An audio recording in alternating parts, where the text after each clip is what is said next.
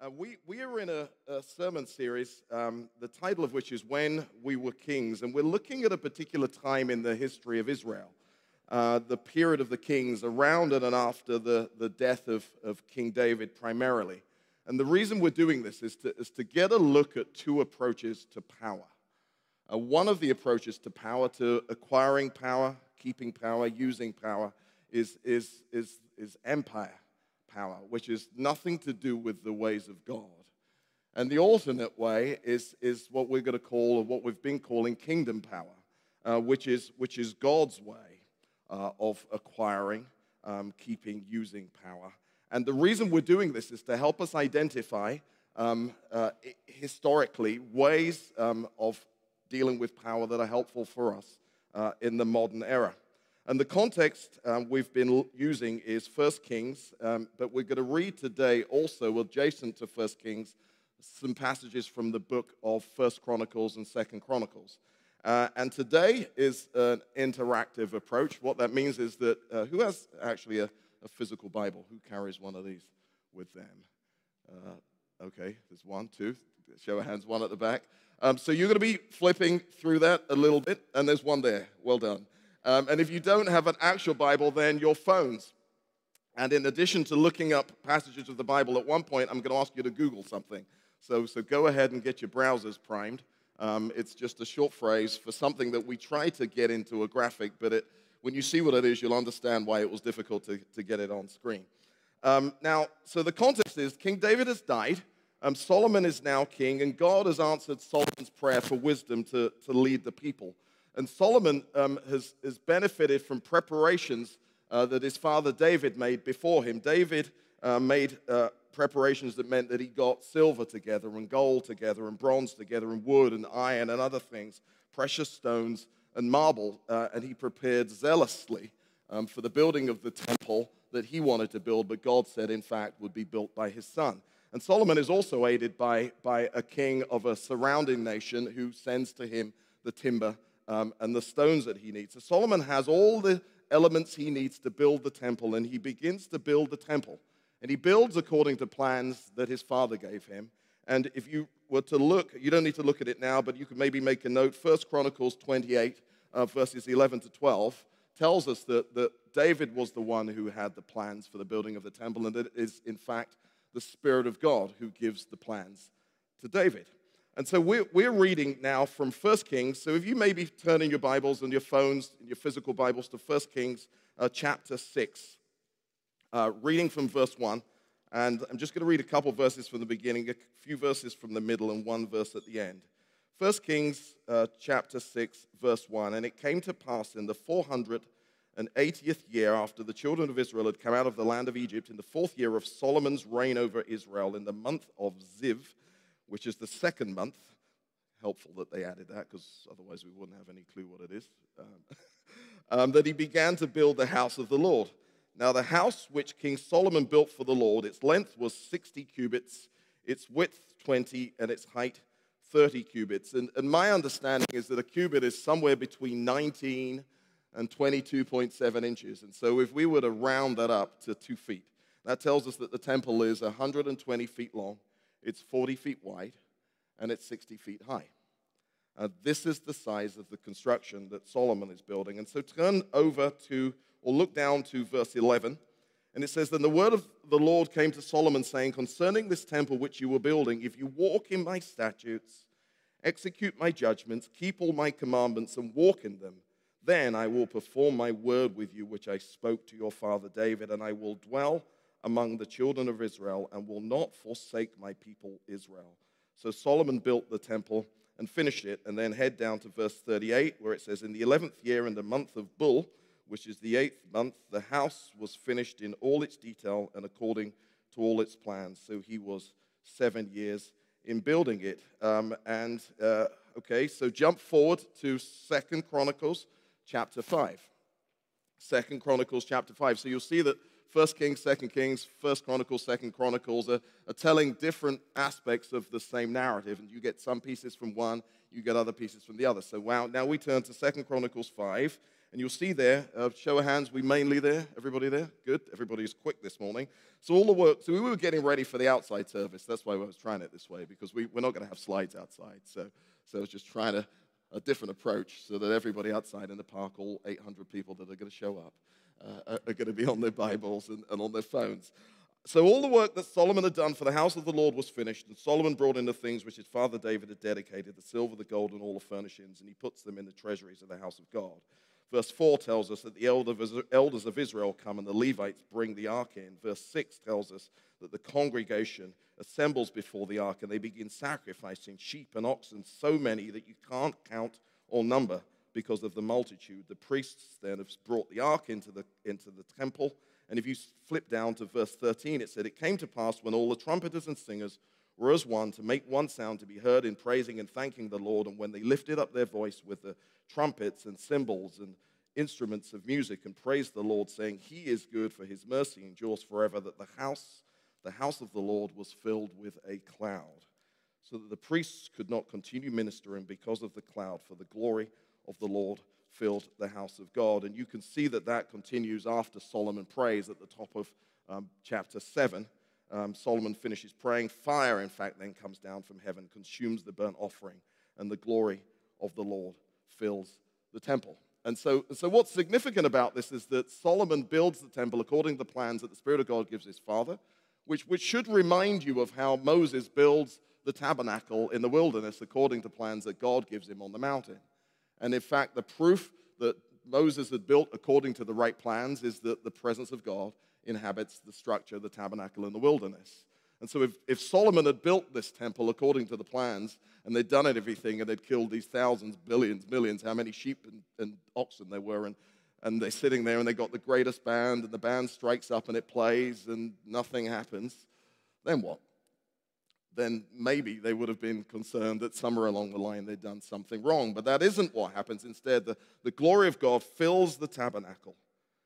And I don't want you to over underestimate the significance of this. This is the presence of God, the very presence of the living God with his people, a people who he'd called out of, of, of, um, of Mesopotamia, where he, when, he, when, he, when he calls Abraham and tells him to go to a land that he will show him. And he leads Abraham and Isaac and Jacob and the people of Israel through Egypt, delivers them from Egypt, takes them through the wilderness delivers them, delivers, delivers them into the promised land and, and, and dispossesses the, the, all their enemies from the land and gives them the land, sustains them in the land. This is the same God who, who desires to dwell with his people, which is a pattern that we see all the way back through uh, of the tabernacle, all the way back into the Garden of Eden, that God wants to dwell with his people. And, and, and he goes out of his way to give them the plans for a precise structure that they build. Um, and so, and so, but this, the important thing is this that, that God is with them because of their obedience. We read in, in, in chapter 6 of 1 Kings, um, verse 11, that, that God says, if you, if you do what I say, I'll continue to dwell with you. And if you don't do what I say, he says in other places that I won't. And so God's with them because they've followed him. God isn't with them because they've acted like the people in the surrounding nations, the people who are in the empire building um, countries around them. Um, but our focus this morning isn't going to be about, you think that we're going to talk about building things, right? Um, wouldn't that be fun? We're not going to talk about building things, Anna. No, we're not. What we're going to talk about is what happens next, because the what happens next is important. Because where is the temple today? Where is the temple that Solomon built today, more specifically? Anybody know where it is? What happened to it? Okay. Let's go find out what happened to the temple that Solomon built. Because what happens is that the ways of the surrounding empires are seductive. And they're trying to walk in the ways of the Lord, but these, these enticing, contaminating, tainting ways of the kingdoms that surround them begin to seep in. And God has told them not to walk in their ways. And that his way, kingdom power is his way. It's not about empire power, and it's not about military might. It's not about idolatry or immorality or injustice or scheming or manipulation or sin of every kind. And instead of, instead of following God's ways, the people of Israel are seduced by those things, deceived into believing those things are okay, and they begin to walking those ways. And guess what? Ezekiel, the prophet in Ezekiel chapter 8 through to verse 11, sees a vision of the glory leaving the temple. So the glory of God that fills the temple and the cloud that fills the temple so that the people cannot continue at some point leaves.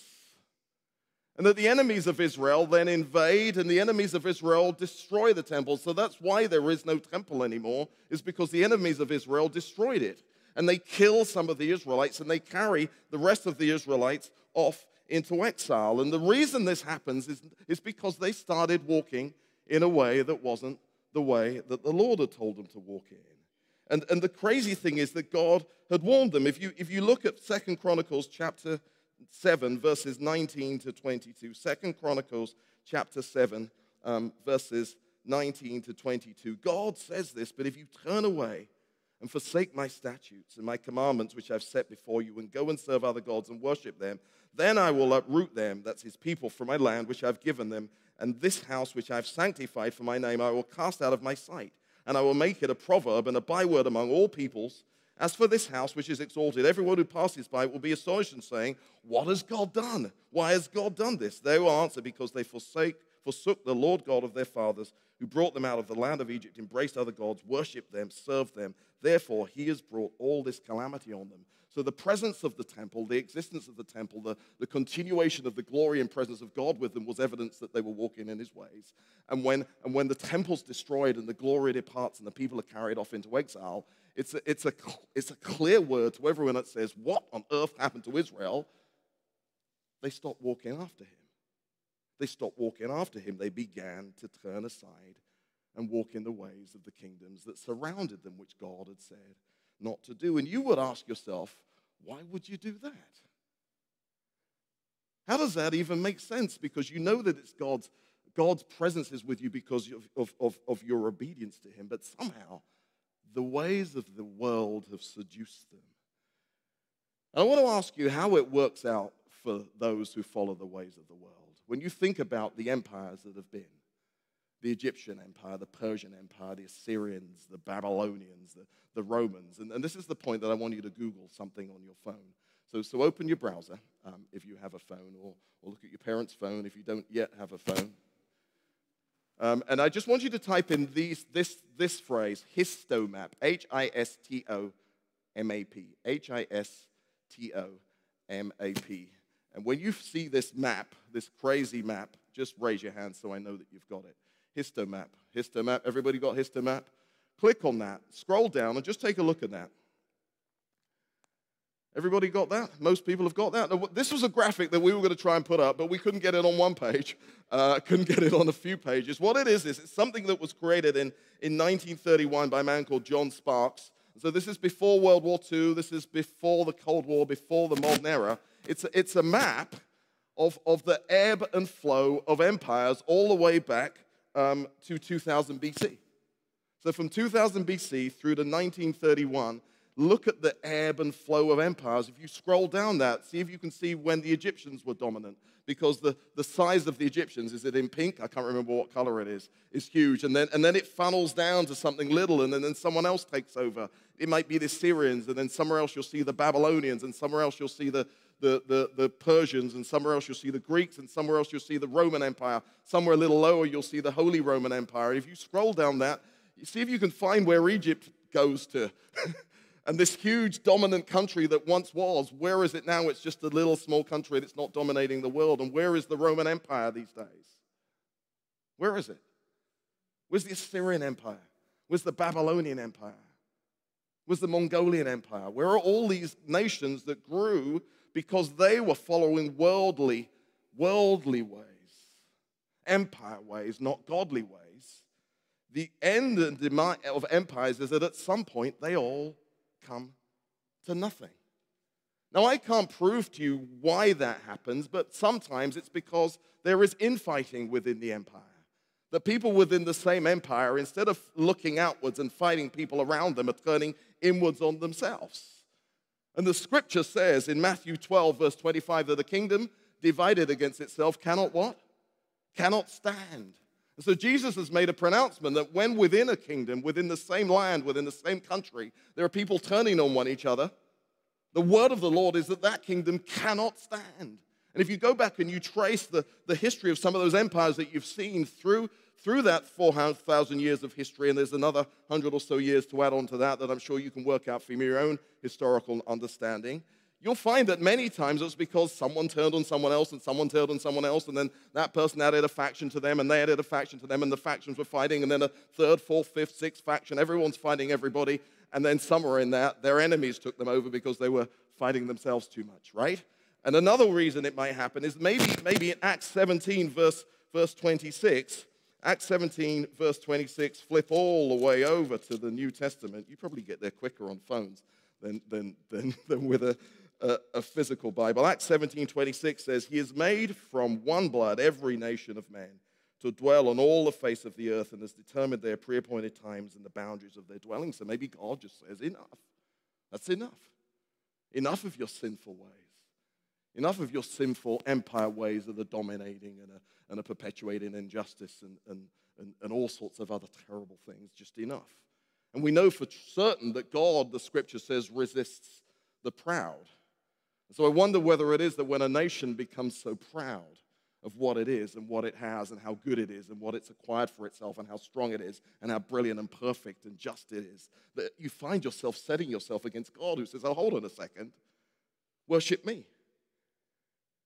And there's more in the book of Psalms. In Psalm, Psalm 2, um, um, it says, Psalm 2, why do the nations rage and the people plot a vain thing and the kings of themselves set themselves, of the earth set themselves, and the rulers take counsel together against the Lord and his anointed? In other words, any nation that at any point rises up and says that I'm better than God, I'm bigger than God, I don't need God, instead of where it says in verse 10, Be wise, O kings, be instructed, you judges. Serve the Lord with fear, rejoice with trembling, kiss the Son, lest he be angry and you perish in your way when his wrath is kindled but for a little. Blessed are all those who put their trust in him. And so I can't prove to you why some nations were that big on the map and then dwindled down to nothingness, whether it was infighting or pride or something, or God just said, Your boundaries are set and that's enough. And there's only one kingdom that lasts forever, and it's my kingdom. And so the silly thing is that you ask this, it's kind of like a rhetorical question. And then why would Israel turn aside from godly ways to empire ways?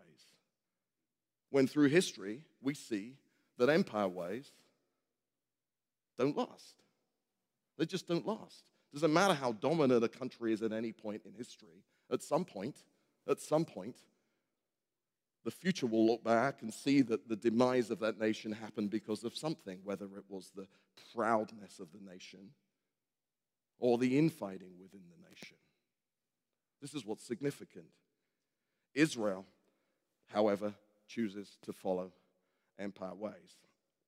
And so I think we'll get a, we've got to go after an answer here this morning. It's no point just speculating as to what goes on. I want you to journey with me because I'm going to try and find an answer to why Israel goes after these, these empire ways and instead, instead of following the ways of the kingdom. Um, and I'm going to say something to you. I think, I think that the starting point is deception. When the devil, when the, when the serpent in the Garden of Eden comes to Eve, he says to Eve, Did God really say that? When you eat of this tree, you will die. Did he really say that? Did he mean it? He didn't really mean that. Did he even say it? You see, the beginning of it is some kind of deception. It's not about not knowing the word of the Lord. It's not about knowing the word of the Lord and maybe forgetting it, which does happen over generations. But I believe what creeps in is a deception. A deception that says that God does not mean what he says. That God said something, but he didn't mean it. That when God said to Adam and Eve, if you eat of that tree, of the fruit of that tree, you will surely die, he didn't mean it. He was joking. It was just a huh, thing, just something that was just thrown out and it's just irrelevant, that you could eat of it and you'll be fine. That's not who God is. And sometimes what happens is that we think that because God hasn't done something, God hasn't acted like, like the parent who runs after the child who does the bad thing and whaps them or pulls the thing away instantly, because there's not an instant sense of God stepping in, that maybe God is sleeping, that maybe God didn't mean what he said, and so then I can carry on doing this thing because God really didn't mean it because I've been doing it for now a week or a year or a month or decades or centuries, if it's the case of a nation, and God hasn't acted yet, so it's fine to carry on in this way. But the truth of the Lord still is the same that the nation that rages and becomes prideful against God is going to bring itself down. And then every nation, every kingdom divided against itself cannot stand. And so I think the deception that creeps in is this is that even though they heard that in, in they remember that God in, in, in 1 Kings 6, verses 11 to 14 says, If you continue in my ways, then I'll stay with you. Somehow they begin to think over the years from one king to another king that God didn't mean this, that I can start acting like the other nations and it will be fine because we have the temple. And you see, this is the problem with building things sometimes, is because you have the structure. And when you have the structure, you're convinced that because historically, once point in time, at some point in history, for one season, God spoke to you, God told you something, God gave you something, and you have that, that that's everything. But Jeremiah was the one that said to them about the te- don't, don't boast in having the temple, because that doesn't mean anything. Because the temple is gone. And if you don't walk in the ways of the Lord, that the presence of the temple isn't anything. So I want you to think through this. How do we do this these days? We can build lives, we can build lifestyles. We can build marriages and families and businesses and churches and denominations and systems of government and, and all sorts of other structures and countries based perhaps on words that God spoke to us historically. And then get all caught up in the fact that God told us something back then and God gave us that thing back then, and we've been and we walked according to it back then, and now we've got the thing that God gave us back then, and so we can do what we want. And so I have a marriage that God began. And God led me, led me into by faith, and the man and the woman came together by faith, and each believed that they were the right person for God in, in, in the eyes of the Lord for one another. But then they just act in anyway and are convinced that, well, God started it. And there's no work going forward. There's no persisting in his ways going forward. And don't be surprised then when the marriage disintegrates. There are hundreds, thousands of denominations. Where are they now? Many of which began on the basis of the word of God and sometimes revelation and prophetic words and power and glory. I remember we came from England and there, were, there are so many Church of England churches that are huge edifices. They have, they have great houses for the ministers to live in as well, by the way. Um, um, but like these huge structures that, that, that, that, that, are, that, are, that are, even the ones that the, the royal family has weddings in. Have anybody ever been to Westminster Abbey and St. Paul's Cathedral? There's no power of God in those places. There's no power of God in those places. Even if the Church of England was started according to the Word of God and wasn't anything to do with King Henry and his nonsense and the wives that he wanted to marry and all that kind of stuff. Think of the denominations that began well and the churches that began well. And then there enters in a sense of complacency that we got it. It's working. We're doing well. God was with us. God was the one that told us to start it. And so we can do anything. And then the seduction of the world begins to creep in. And the way that we begin to maintain the power is the way that the world maintains its power through manipulation and injustice and, and, and, and, and fighting. And, and it's got to be the same thing in a country. If God was the one that authored the Constitution of the United States of America and the foundations of this country, is that enough? Is it enough to rest in what He gave us back then? And to spend more time being fixated on the foundations of the government rather than the God who founded the government to be more fixated on the God who said, build the church, sorry, on the, on the church that you built, rather than the God who said to build it. To be more fixed with the, the husband or wife that God said to marry, ra- rather than the God who said to do it. To build a business that could be a multinational billion dollar business that God may have said, breathed life into and given you the initial thoughts and the ideas and the inspiration to do it. And to think that God gave me to this, this, it's great, I've got it, I've got it, I've got it, I can now live and do and be anything I want, rather than re- remaining f- focused on the God in the present tense who gave you the instructions in the first place. And the scripture says in the book of Galatians, do not be deceived. You see, that's why I picked up on the sense of deception. Do not be deceived. Galatians 5, verse 7 to 8. God is not mocked. Do not be deceived. God is not mocked. Whatever a man or a woman sows, that's what you reap. If you sow to your flesh, we will of our flesh reap corruption, but if we sow to the Spirit, we will of the Spirit reap everlasting life. That's telling us that we can't dwell in the past. We can't dwell in the edifice. We can't dwell in the structure. We can't dwell in the thing that God told us to do back then. We've got to keep sowing. We've got to keep doing things that are diligent towards God, pressing forward, believing that God is calling us to this daily, moment by moment. The scripture says when Jesus prays and he teaches his disciples to pray, he says, Give us which day?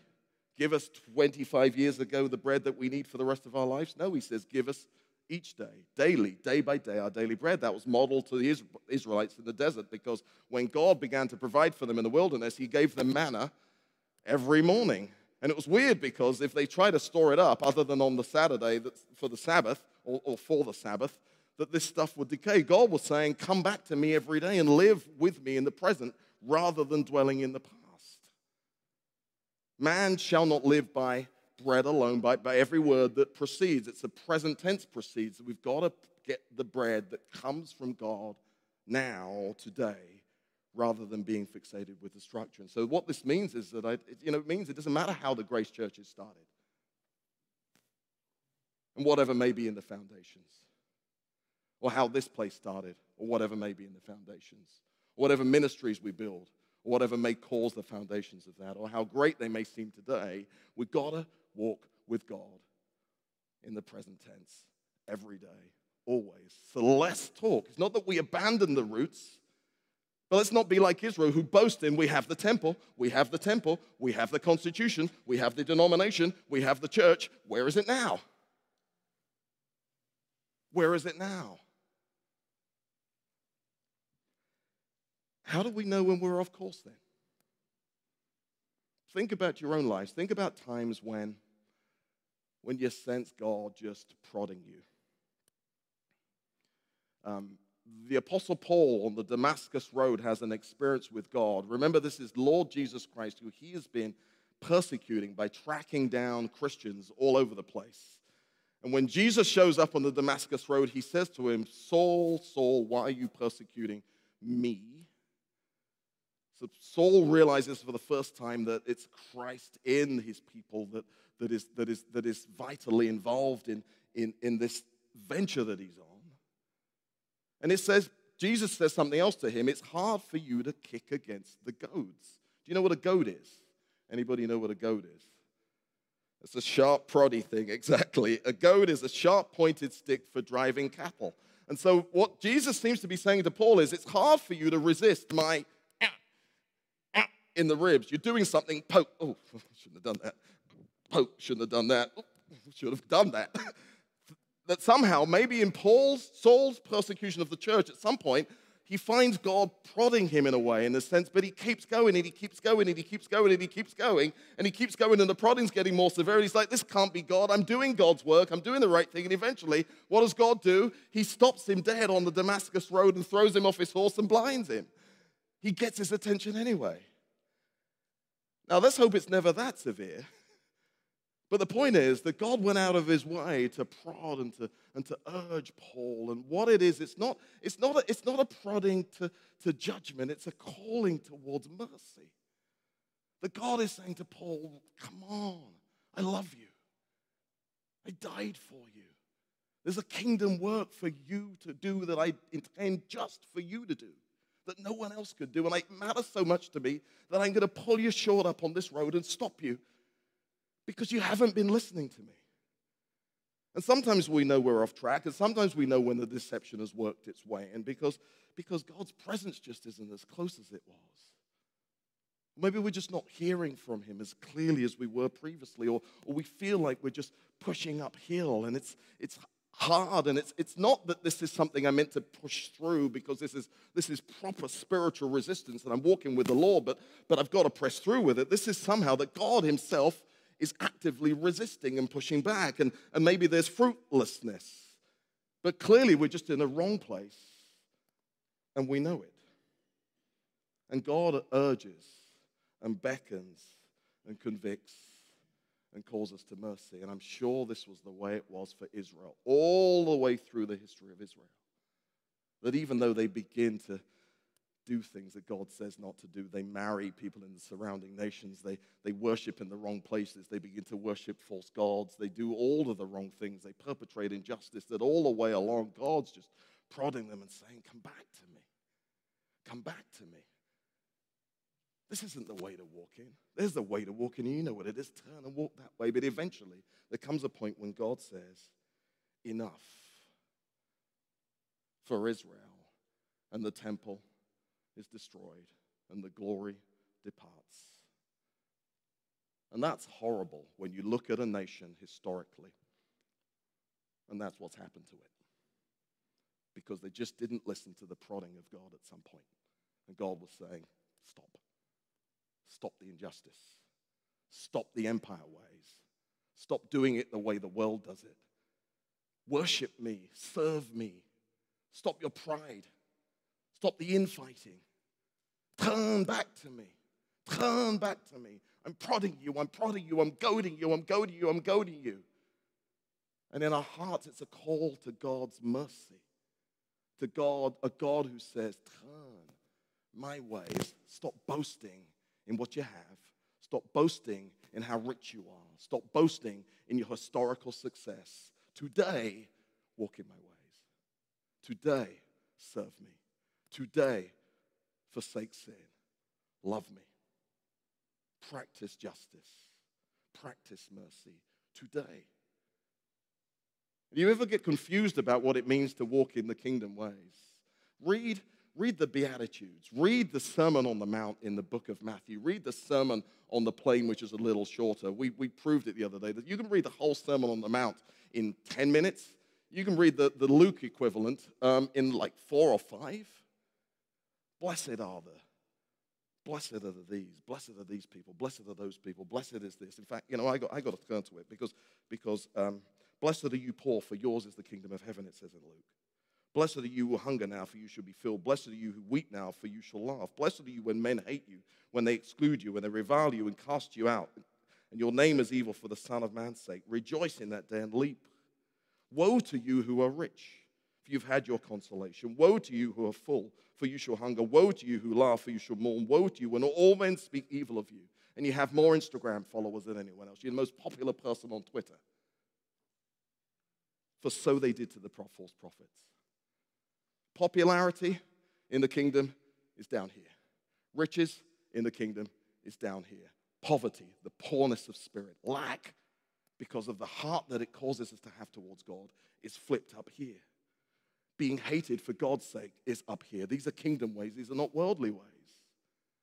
So, in the middle of where we are at the moment, I don't know how many days we are from an election, we've got to get more kingdom minded. We've got to get more kingdom minded. It isn't just something that's got to happen between now and November 3rd. It's a long lasting, life lasting commitment to ways of the kingdom. And as it was for Israel, the cure is the same. In Second Chronicles chapter 7, verse 11 to 15, Solomon finishes the house of the Lord and his own house, accomplishes all that came into his heart to make in the house of the Lord and the Lord appears to Solomon by night and says to him, I've heard your prayer. So Solomon's built the house and he's, he's prayed to God. And he's basically said to God that, that, that, that, that when we go off track, if we pray to you in this place, please hear us. If we go off track, when we go off track, if we turn to you in this place, please hear us. God says, I've heard your prayer and I've chosen this place for myself as a house of sacrifice. When I shut up the heaven and there is no rain, which is goading, that's resistance, that's God resisting. Or command the locusts to devour the land, that's God resisting them. Or send pestilence among my people, that's God resisting a nation or a whole world. If my people who are called by my name will humble themselves, and pray. Seek my face, turn from their wicked ways. Then I will hear from heaven and will forgive their sin and heal their land. Look at this, the wondrous mercy of God. Now my eyes will be open and my ears attentive to prayer made in this place. And the this place that he's speaking of then is the temple. But Jesus in the New Testament says to those gathered, gathered one greater than the temple is here. One greater than the temple is here. So it's not about praying in humility towards a temple that doesn't exist because it's been destroyed and the glory's left. It's about turning our hearts to the one greater than the temple, whose name is Jesus.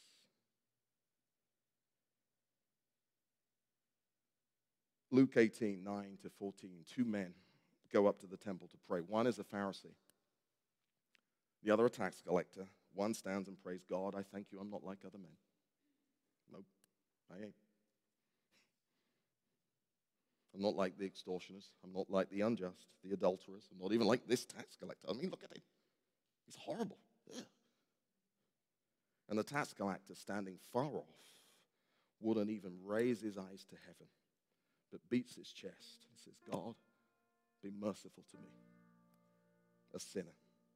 Jesus says, I tell you, this man went to his house justified rather than the other. For everyone who exalts himself will be humbled. He who humbles himself will be exalted. And to put it another way, it's really simple.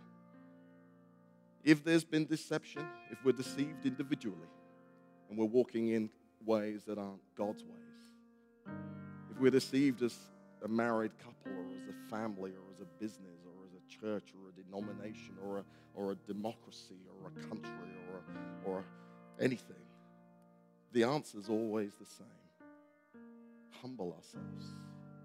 Don't think more highly of ourselves than we should. Turn to God, and in humility we pray, because the scripture says if we say we have no sin, we deceive ourselves, and the truth is not in us. But if we confess our sins, He is faithful and just to forgive us our sins and to cleanse us all of all unrighteousness.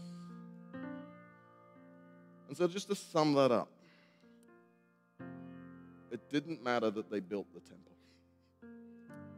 according to the word of the Lord. And it might have been, as I've heard said, one of the most glorious constructions in history. Because that in itself is nothing if persist daily in the ways of God. So pause and reflect on the things that you've built in your life. For a moment. We're going to head to communion in just a bit, but just to give you an opportunity just to pause and reflect. Think of the things you've built. Maybe physical structures, maybe businesses, maybe the part you've played in building something else, a congregation, a denomination. Maybe you're involved in the political process in some way. I believe God's calling us to say, don't dwell in the past don't dwell in what I did then and then live as if I don't mean what I say. But today, if you hear my voice, humble yourself, confess your sin, for I'm faithful and just to forgive you of all sin and to cleanse you of all unrighteousness. And the amazing thing is that He gives us a meal to remind us of that. And so, as you take the communion cups and hold on to them for a moment, I'm just going to read the passage from 1 Corinthians. The night in which he was betrayed, the Lord Jesus Christ took bread, and when he had given thanks, he broke it and said, Take, eat, this is my body, which is broken for you. Do this in remembrance of me. In the same manner, he also took the cup after supper, saying, This cup is the new covenant in my blood. This do as often as you drink it in remembrance of me. For as often as you eat the bread and drink this cup, you proclaim the Lord's death till he comes. Grace Marietta, we've got immense work ahead. We need to walk in the ways of the Lord every day. We're thankful for the good things God's given us. I'm thankful for the foundation of, of the Grace Fellowship and those who've walked faithfully as part of that and the, and the, and the foundations that are well laid. But we can't rest on those things. I'm thankful for this building that was given to us. But we can't rest on the fact that we have a building. And America, the constitutions, the constitution, the government structures, the laws, all the things that make this country the good things it is, you can't rest on that either. You gotta trust in the God who today, yesterday, tomorrow is the same and calls us and says, Love me, serve me. Let's eat and drink, my brothers and sisters, remembering the life, death, and resurrection of our Lord and Savior.